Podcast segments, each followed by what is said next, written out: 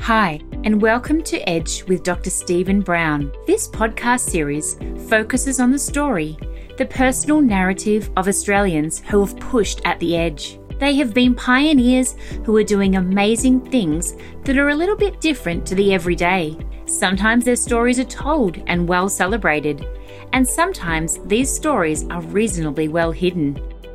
Dr. Stephen Brown is a highly regarded leader in the education sector both in Australia and internationally. He is the managing director of the Brown Collective and has a strong interest in people and getting to know their stories. He has developed this podcast series to introduce you to some of Australia's finest citizens. Morning, everybody. Welcome to this episode of Edge. It's my great pleasure to introduce Kieran Plasto. Kieran, by self description, is a people professional. I'm fascinated by the description of him, a person who's lived three lifetimes. I only wish I'm, that sort of intrigued me for a start. Fascinating career, and I'll let uh, Kieran uh, unpack that the work he's doing today. And it's my great pleasure to have him as a friend and a professional colleague, somebody who's a Harvard trained negotiator and also equally highly trained psychologist and professional coach. Does some exceptional work in terms of workplace investigations as a part of this general HR and people work. So, welcome, Kieran, to Edge. Thanks, Steve. It's great to uh, be a guest, and I uh, really appreciate the invitation. So, some great questions to uh, get me thinking, and I'm looking forward to the conversation. In your own reflections, everybody's got a story or a narrative. Take us back uh, into the formative years, that is Kieran Plasto. Yeah, in some ways, Stephen, I look back and I go, it was a very ordinary childhood, especially, but and in some ways, when you put a different lens on it, I've had an absolutely great journey. So I was born in uh, North Queensland. Um, my mother uh, was from Ayr. My father was from Sydney, the eastern suburbs of Sydney, and he ended up in North Queensland uh, as a Department of Prime Industries beef cattle advisor. We, were, we lived outside of Ayr for a while, and then we moved to Toowoomba on the Darling Downs. We lived outside of Toowoomba for a little while, and then inside of Toowoomba. So I did my all my schooling in Toowoomba. I went to St Mary's Christian Brothers College from grade five to grade 12. In many ways, a very ordinary uh, sort of middle class existence in a lot of ways. We, uh, you know, our, our parent, you know, I had four at that time, uh, three, three brothers and a sister. So we had five children. My mother didn't work for a long time. My father was a public servant. You know, they put us through you know, the, the Christian Brothers education. We played cricket in the summer and we played rugby league and hockey in the winter. You know, we did all the normal, you know, scouts and, um, you know, sports and, and camping and all sorts of things. But I think when I look back too, you know, the Toowoomba back then was, uh, it's, a, it's a large sort of regional town now, but, you know, we would hop on our push bikes with our friends and, and you know, you would be gone all day till dark, and then the next day, and you had the, you just roamed the city, right? You had this wonderful freedom, and and which I probably, you know, only appreciate now. But um, you know, as as a beef cattle advisor, my father was away a lot. He was also, um, and on holidays we'd. Uh, We'd, we'd go with him, and as he visited cattle properties, and we'd and we'd work uh, with him in the cattle yards, and so we developed all of us, I think, a great um, affinity with rural lifestyle and rural people, and it was just a sort of a a nice, good place. Obviously, we had the Christian Brothers and and what they imposed on us and and taught us as young men. So yeah, very average, but but but very fulfilling, if that makes sense. Did you like school? That's a great question too. My memories, especially high school and especially my last few years, no. I had some great mates, and and I still do have some of those great mates. But uh, I started to rebel, and I was prepared for the conflict that that brought with the brothers, and I rode through that uh, and the teachers. But but I was fortunate too to have a few teachers that saw past that, and uh, I excelled in English and debating. One of my great friendships now, even, uh, is with a fellow, uh, Kev Carmody, yeah. who's a famous Australian songwriter, obviously. I liked the mateship of school, and I liked. I was I was terrible at maths, and so that was a that was a struggle. But I but I was also by the time I hit fifteen, I wanted to get out of Toowoomba. You know, I was ready to get on with life. Things had started to uh, awaken me around travel and music and and reading and the wide world, right? So you know the things that I liked about my sort of Toowoomba teenage years were again, you know, I was uh, I did a lot of boxing. Uh, I was interested in karate and uh, so sport, reading, English, and my mates and music. Wow, sounds like a wonderful, uh, romanticized but uh, very interesting boy's own lifestyle. Just you mentioned Kevin there as one of the yep. influences on your life, but uh, he and she and, and others who who have been the major influence that shaped and formed Kieran Plastow?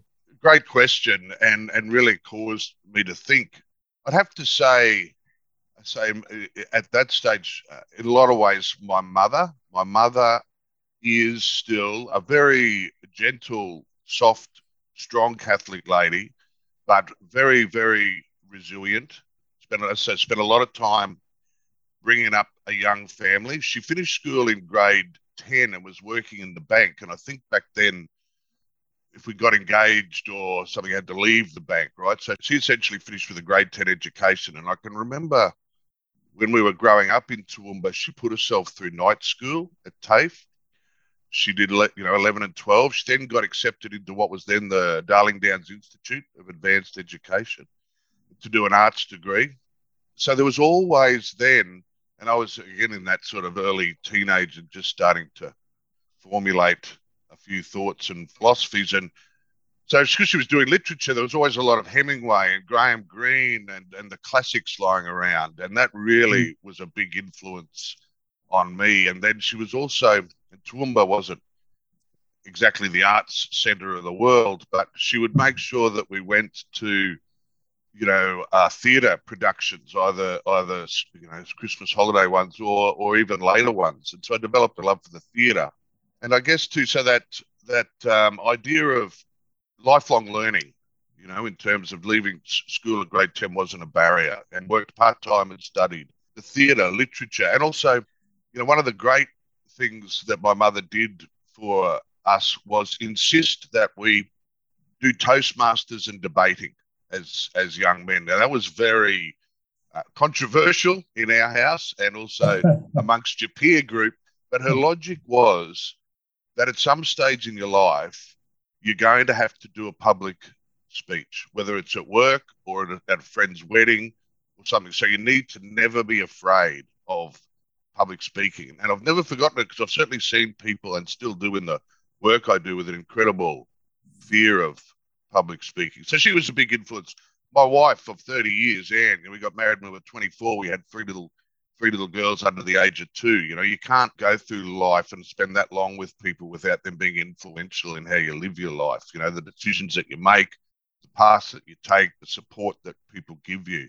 You know, and another fellow, Cameron Quinn, who was my first, uh, well, one of my first martial arts instructors, who I'm still, and that was, you know, in the mid 80s, who I still am in contact today, was a great influencer around how to live your life and, and focus and live simplistically, but um, dedicated. But you know, there's a couple of other things that really made me think. You know, so I say Kev Carmody was important. When I was at university, uh, sharing houses during that time, uh, a friend of a friend named John Birmingham asked if he could sleep in our house for a week, and uh, I think he ended up staying a year, and I think he still owes us rent from 1987. Uh, but he went on to write that book, uh, famous book. You know, he, he died with a falafel in his hand, and and I'm chapter three, I think he tells me. But of course, he was uh, he's become quite a prolific writer, and that was uh, you know an influence. There's a couple of really short moments, um, Steve, that when I reflected on this. So one, I had an uncle, my father's brother-in-law, who who lived in Sydney, and I can remember he came to stay with us for a while on his own when we were in Toowoomba, and he didn't bring his wife and children. And I still have no, I still have not got around to ask my mother what was going on there. But he came and he'd lived a life very, very different from anything I knew. He'd been a bar manager in King's Cross in Sydney. Mm. Right? And anyway, so I must have been around, I don't know, maybe 12, no more than 13.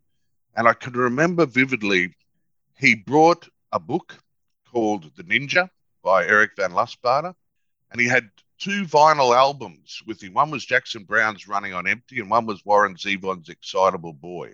Wow. Yeah, and that was one that's that book started my whole interest in the East, Eastern philosophy, martial arts, that whole aspect that that is uh, part of my interest, and also then that that's that sort of lit a spark for for music that I still enjoy. And the other thing was then we used to, you know, as part of this sort of quite quite average Toowoomba upbringing, we would go to the Gold Coast for two weeks where my sister had a sister and her husband, Auntie Mari and Uncle John. And uh, their eldest son had left home, my cousin. He was probably, oh, he's probably 10, maybe 12 years older than me, but he was a journalist, which was already a sort of, you know, I, I was always, I was, a, I was by then a sort of um, a short story writer and done work experience at the Toowoomba Chronicle. But when we stayed at his house and he wasn't there, he, I slept in his room and it was full of what was back then called RAM magazine. Rock Australia magazine was a yeah. newspaper, mm. and it was all about music, right? And uh, and and then he also had these records of the Secret Policeman's Other Ball and and the stand up comedy vinyl and and a, you know a massive. So again, that music and writing was so influential to me.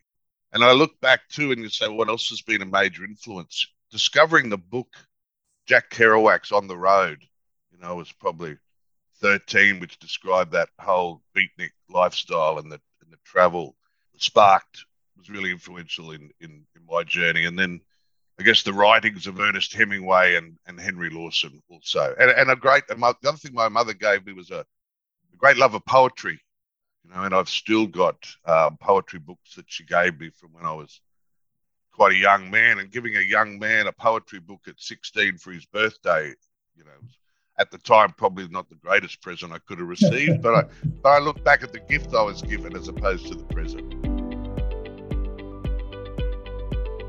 Uh, absolutely fascinating, Kieran. I can see all the threads coming together. It's, uh, I guess, sometimes we uh, people arrive at places seemingly by accident, but when we look at their story, their form, formulation or formative years, there's a reason for what they do and why they do what they do.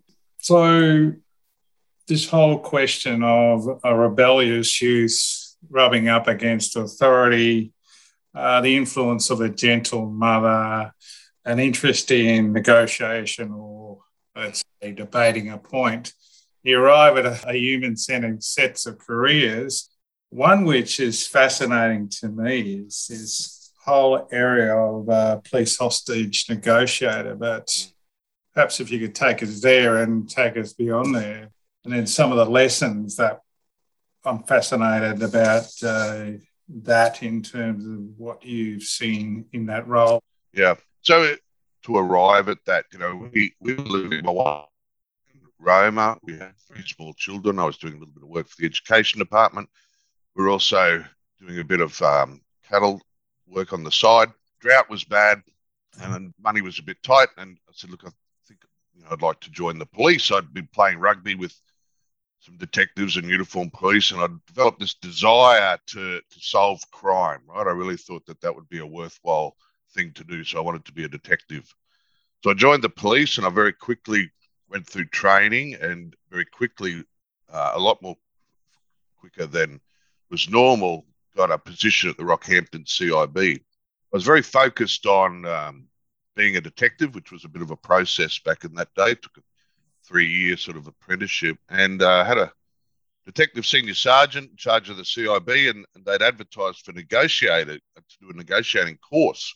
Now, bearing in mind at this stage in the mid 90s, post Queensland police reform, they were focused on taking people with degrees, but it was culturally a, a change. So you so you didn't sort of promote that you had a degree in the police culture, and you certainly didn't advertise that you're a psychologist. So I said to the senior sergeant, I don't want to do the neg- I don't want to be a negotiator, I want to be a detective. And he said, and he was a big imposing man, he said, You put in an application, you're going on that negotiator's course. And a man not to be argued with, and I did. It's a four week intensive living immersion course held back then at the Wacol prison. And it was a whole eye opener to me about I, in my training. I'd never even come across, I'd never even been to a situation where mm. negotiators had been called. So that became not only it's a part time role in the Queensland Police. So you do your substantive role, but you also do your training and you get called out and blah blah blah. So I really embarked on this journey, and then post 9/11, obviously there was a lot of government money for counterterrorism activities uh, and, and operations and training. So from that time, I really progressed through, I guess, the negotiation competencies, and I became a domestic team leader. I became a counter-terrorist qualified negotiator, and then a counter-terrorist qualified negotiator team leader. So what I learned or what I was able to experience too was the opportunity to work with some of the best negotiators across the business and across the country and internationally that really, really took me to the next level in terms of strategic thinking and the art and the craft of negotiating. And you know, when you think about problem solving or you think about, you know, establishing rapport or establishing relationships, try doing it with someone that's at the point of suicide, or try doing it with someone that uh, is armed and barricaded, or try doing it with someone that's potentially hurt or killed their family and found themselves, you know, besieged. So it takes your skill level to to the next level to be a good negotiator, and in fact, even be a great negotiator. So I did that for 12 years, and um, through that period, you know, was involved in training new negotiators, uh, studying negotiation from both a hostage taking perspective, a crisis intervention perspective, and then ultimately, when I left the police, going to Harvard and being accepted into their uh, negotiation and strategic decision making program. So, I guess some of the things I learned, Steve, and that I try and apply uh, as a negotiator in, in all the work that I do now is a real understanding that, and of course, this is you know one of the cornerstones of psychology, but but uh, really comes to the pointy end when the rubber meets the road. Everybody carries their invisible backpack, right? And everybody is, you know, their, you know, their values, their attitudes, their beliefs, their thoughts, their experiences, their biases, and everybody carries that round. And no individual that I ever negotiated with ever really woke up that day and decided to, you know, end up in a situation uh, that required an intervention. It, it was a case of all roads leading to this point in some cases, you know, and as as a character in the Hemingway book, um, I think the sun also rises. One character asks another character, "How'd you go bankrupt?" And he says, "Well, gradually, then suddenly." and very much, I think the human experience where we get to some points in life is very, very much like that. So, so one of the opening lines that I, I would always use in in trying to establish engagement with a with a subject was, you know, my name's Kieran. Uh, I'm here to help. I never identified myself as a police officer or my rank was a person. What's happened to bring you to this point? You know, so really trying to acknowledge that you know there was there was things that had gone on and were going on and then it was a case over hopefully a very quick period to work out how are we going to resolve this? You know, let's adopt a joint problem solving approach here. How are we going to resolve it? What does it look like for us to walk out gun down put the knife down you know let people go whatever?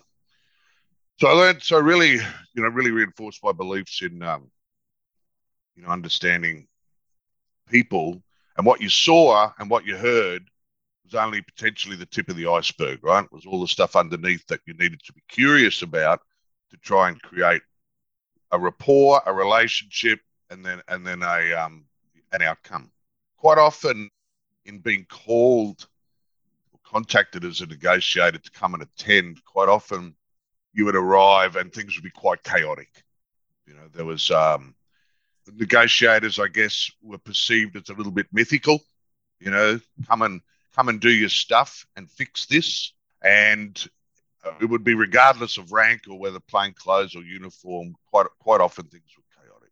So everybody was looking at you to one do your magic, and you know ultimately you know resolve this and quickly because no one really likes extended situations. They make the news and it's bad for business.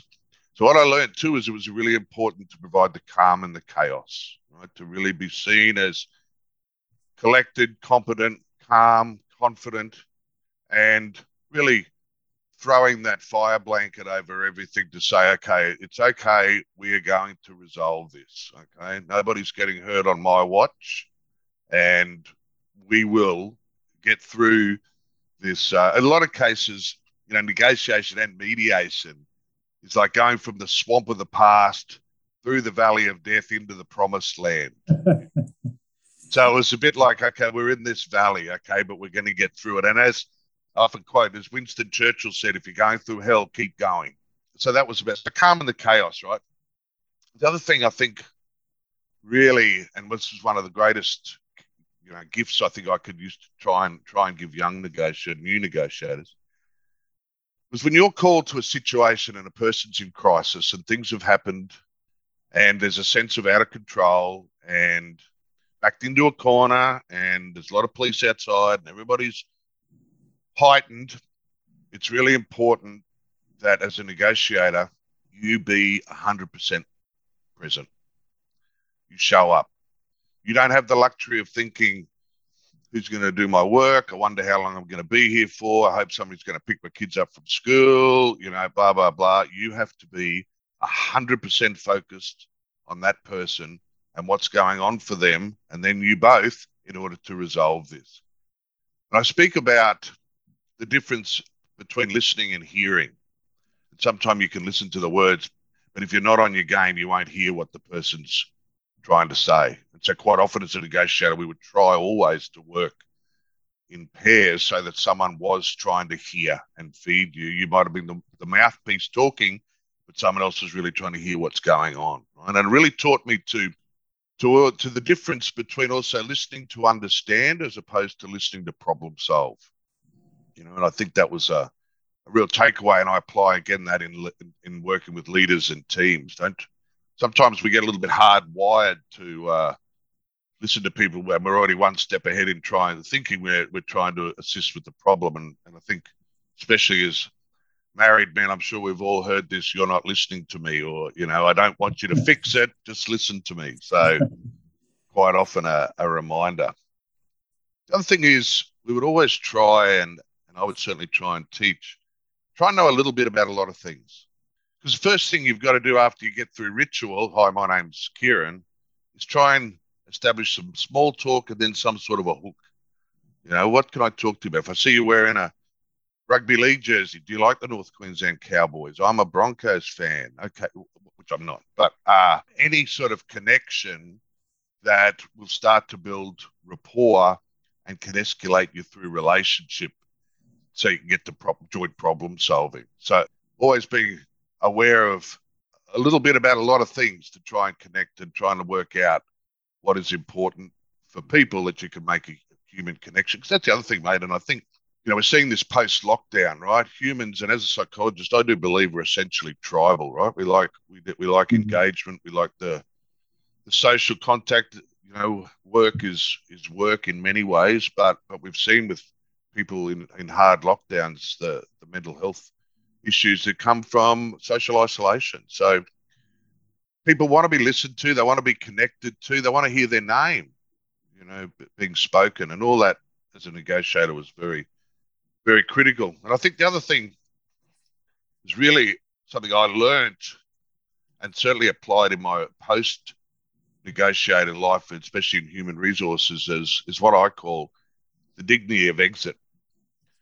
And if mm. you're arguing with someone, which is not a great thing anyway, but if you're in a situation with somebody and you've backed them into a corner, they have no option but to, to fight their way out.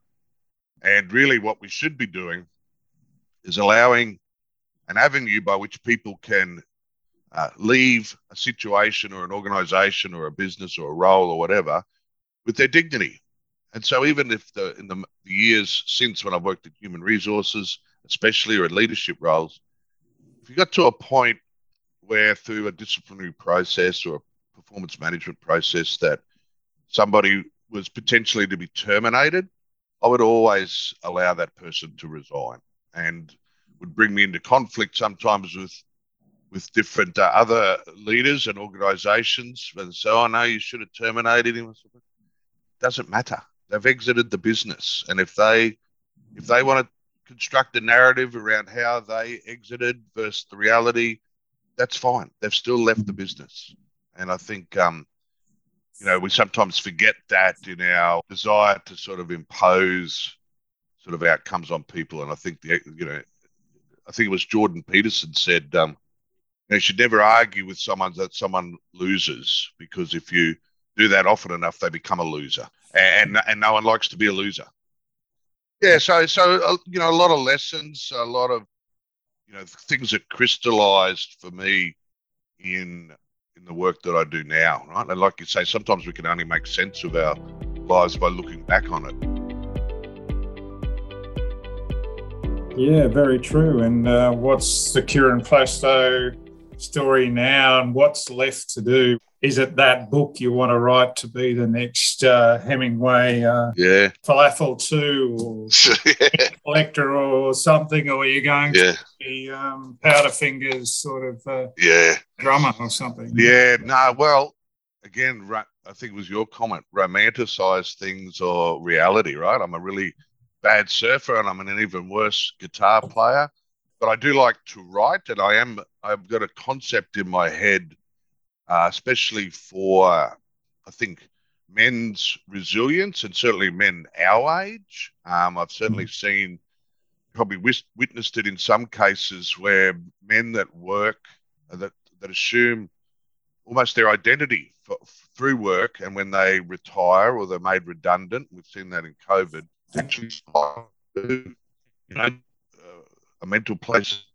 Sort of I've got this concept around what I'm calling the Pathfinder project, where it's not necessarily to be perfect at the end, but it's about being a little bit better each day, right? And if we can just go a little bit further and, and we can dig ourselves out of a hole.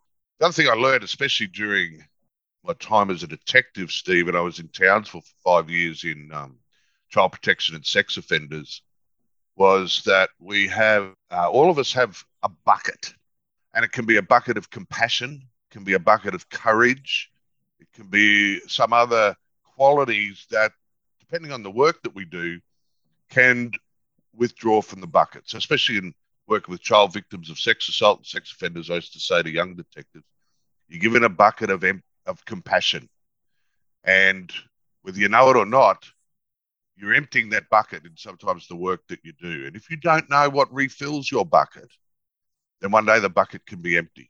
And I think it's important in life if we work in roles that are particularly extracting on us, that we have outside support, influences, activities, our health, uh, all those things that make up resilience to refill your bucket. Because as Nietzsche said, right, if you stare into the abyss, sometimes the abyss stares into you. So it's important. So there is a, so there is a, you know, I, like, I do like to write. I don't do it well enough um, or often enough.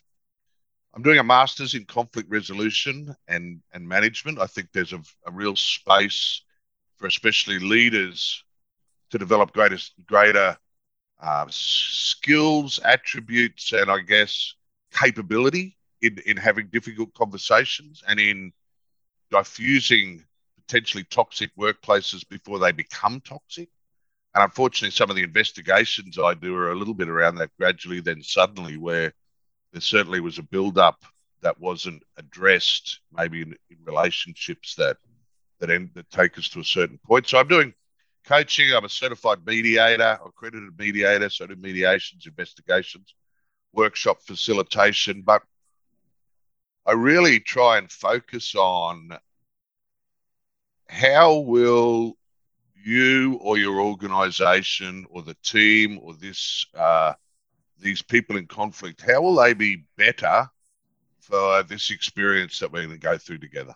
Whether it's an investigation or a mediation or you know a strategic workshop how do i bring all my experience all my storytelling all my knowledge all the things that i've learned how do i bring that now to the point where you can sort of add I hate saying add value, but you can you can assist people to be better. And so going forward, you know, I was thinking about what does the future hold? It's almost like so 55, you know, you're, you're potentially in your final trimester. Maybe this, you know, your your kids are, you know, my girls are 29 and the twins are 26. They got grandkids. You really are in in a next phase. What's important, right? How do you measure success?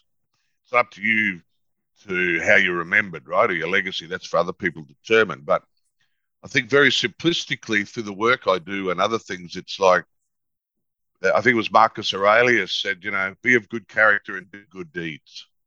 And is there anything more than that? I'm not too sure. Kieran, uh, that's a brilliant note on which to conclude this episode of Edge. Thank you so much on behalf of so many, many people, uh, many communities, uh, many individuals that people may not know the difference you've made to other people's lives and the contribution, the gifts of friendship, the expertise you bring, the innate ability to uh, support and read people, to make a positive aspiration in terms of every engagement. I'm one of those people who count you as a, a friend and a, a great likewise colleague. Yeah. Such a, a, dynamic interview. I've really got plenty to think about. I know our listeners will just lap this uh, up, and there's many things that have stimulated further conversation, as I'm sure our audience will. So, Kieran Plasto, thank you for the wonderful work you do and continue to do. And I hope many of our listeners make contact with you and uh, asked you to write a book, play their latest song, or whatever, or uh, yeah. collect the rent that you've uh, obviously got over that. Birmingham, pay the rent, JB, pay the rent. yeah, well, we'll send him a copy of Edge. So, Kieran, appreciate all your work. Thanks, mate. I really appreciate uh, the opportunity and I really do value our friendship and relationship. Thank you. Thank you for joining us today. You can follow Dr. Stephen Brown on LinkedIn and Twitter on at Dr. Stephen Brown 1. Please join us next time for another episode of Edge.